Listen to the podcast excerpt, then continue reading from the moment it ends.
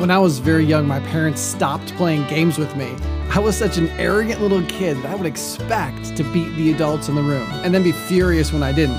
So my parents didn't play with me until I learned to lose graciously. Welcome to Truth, Love, Parents, where we use God's Word to become intentional, premeditated parents. Here's your host, A.M. Brewster. Welcome to season six. This season, we're focusing on daily life. We're going to discuss very specific issues such as chores and friends, pornography, allowances, pets, and what to do when the whole family is stressed. Of course, we're going to address it all from a biblical context with our highest goal to apply God's word to our parenting. And I hope you're looking forward to the next three months. This is also a good time for you to take a moment to rate and review us on iTunes and Facebook. And if you're thinking about becoming a patron, and this is a great time to do that, I'd like to thank you for the consideration and invite you to go to our Patreon page to learn more. You can find that link by clicking on the five ways to support TLP link in the description of this episode. All right, so what better way is there to start a conversation about daily family life than to discuss family time? My goal today is twofold. One, I'd like to discuss the importance of games. And two, I want to share with you some of my family's favorites and explain how they can be valuable to your family. And if you missed our last episode about what it means to have a valuable family, I encourage you to listen to it. It was uh, super helpful.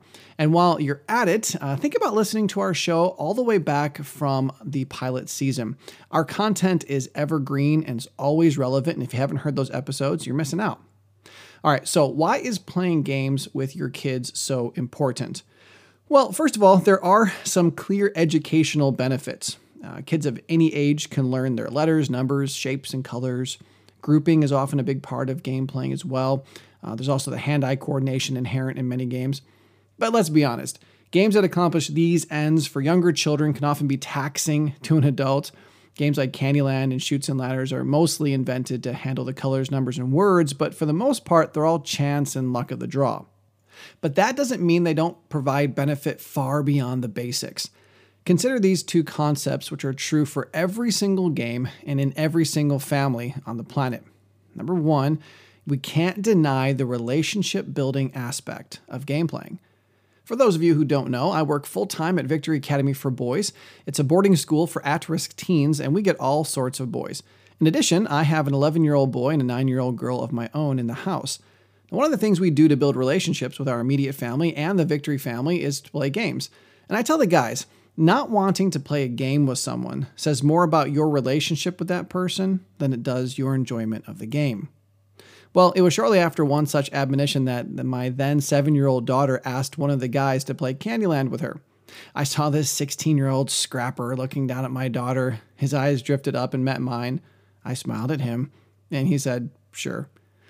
Well, after trashing him in the first game, he said, No, no, we're, we're playing again. I'm pretty sure they played about six to seven games before he finally beat her. The point is, that was an amazing time for my little girl. They were both having so much fun, and everyone else was having fun watching them. I, honestly, I do believe it was fun for him too. He lightened up so much, and I think they really enjoyed each other's company after that, just in a special way that maybe the other guys didn't. So, games are extremely important for building relationships, and it goes far beyond card games and board games and tile games playing cars or dolls or soldiers or some of their other imaginative games is incredibly important to building lasting bonds with your child. And to be honest, I don't care if you don't like playing games. I don't care if you don't like imagining. It's good for our kids, it's good for our families. Let's not let our selfishness get in the way. Philippians 2 tells us that we need to do things for other people. 1 Corinthians 13 tells us that we need to not do things out of our own selfish motivations, okay? We need to think of others, and this is just good for them. There's also a lot in the media these days about reactive attachment disorder. I work with rad boys all the time, and I hope to do a whole episode on reactive attachment at some point in the future. But I can tell you that purposeful and age appropriate times of investment are undeniably necessary when working with those types of children. All right, number two, playing games with our kids gives us a perfect venue for teaching them to win and lose graciously, and a host of other biblical concepts. Now, I have to start with an important caveat. If you're a hardcore gamer who lives to squash everybody you play and who whines and makes excuses when you lose, uh, then guess what you're going to teach your kids? Yeah, once again, we're being reminded that we can't expect to live our lives however we want and think our kids aren't going to turn out like us. But by the grace of God, they may not. It's true, but it's far more likely that they're going to live just like us. So, Dad, Mom, we need to know what it is to win and lose graciously ourselves. How do we do that? Well, I think your family should listen to our Four Family Loves series. If we love each other, it will be easy to play for enjoyment instead of domination. If you love each other, it's easy to celebrate another's, another's victory. However, all of that becomes very difficult if you're being selfish. I know all about this personally. When I was very young, my parents stopped playing games with me. I was such an arrogant little kid that I would look at the game, make the judgment that, oh, this should be easy, and then expect to beat all the adults in the room, and then be furious when I didn't. My parents actually told me that they wouldn't play with me anymore until I learned to lose graciously. By God's grace, nowadays, nearly every time I teach a game to someone, they end up winning, and I lose terribly. I try my best to help them understand the game, learn the strategy, keep them from making newbie mistakes, and not destroy them. Of course, you know, later on, yeah, I mean, sure, I'll, I'll try to my hardest to, to play them and to beat them as they grow, but I'm never out to win the game. I'm out to have a good time. One more thing that's helped me to learn to be content with losing is a lesson I learned from Proverbs 16:33. A few weeks ago, my family was playing Yahtzee, and my daughter rolled a Yahtzee. That's a roll where all five of the dice land on the same number. Then my son rolled a Yahtzee. Then my wife rolled a Yahtzee. And that's just really amazing. It's amazing for one person to roll a Yahtzee, let alone three people in a row. And then I didn't roll a Yahtzee the entire game. In fact, I seriously lost that game. Well, after I didn't get a Yahtzee over and over, my daughter patted me on the shoulder and she said that she was really sorry for me. I must have been in the spirit at that time because I told her that it really was okay. Yahtzee is a game of chance, and Proverbs 16:33 says that the lot or the die is cast into the lap, but its every decision is from the Lord. Our God is sovereign over the toss of a die, the selection of a card, and the choosing of a tile. When we or our children get annoyed because we didn't get the number or color or animal or we whatever we wanted, we're showing our discontentment with God's sovereignty in our lives and ignoring Romans 8:28 through 29 that promises that even when we lose a game, God wants to use that occasion to mature us into the image of Christ. Now, we could talk the rest of the day about the benefits of playing games, from the basic number and color recognition to the mature concepts of understanding and applying strategy to the deeper spiritual realities that can be taught through games. They are just so important. So now I want to share with you what our game closet, or our, really our game cabinets, look like and tell you how playing these games uh, can be great for your family. First, though, let's remind ourselves of the top three reasons to play any and all games. Number one, they facilitate fun relationship building. Two, they can be used to teach biblical concepts, including love, graciousness, mercy, kindness, justice, and trust. And three, they're super educational. You know, the best way to learn anything is to have fun doing it. Okay, so we, the Brewsters, have a lot of games that were popular in the 90s when my wife and I were teens. You know, Outburst, Taboo, Tribond, Cranium. But honestly, no one in the house prefers those games. Neither my wife, nor I, my kids, or the boys in my house. Sometimes I pull them out for variety, and and you're not a bad person if you like him. To be honest, I found from watching my son how valuable the game Taboo is. It helps him learn to make abstract connections between various concrete ideas. It also builds his vocabulary by requiring him to quickly think of synonyms. Real quick, though, before I move on, there's this newer game that takes the same skills Taboo requires and then it takes it to the next level. If you haven't played Codenames, you need to check it out, man. It's a challenge but it stretches the mind to make new synaptic bridges between ideas and words. And that's like bench pressing for a child's mind. It's really good for them. But anyway, my family also loves to play the classic games from time to time. We enjoy Monopoly. Uh, we use it to teach handling money, basic math, and biblical stewardship concepts. Life is also a very similar game. Clue helps with deduction skills, and I use Stratego to teach my kids basic war strategy.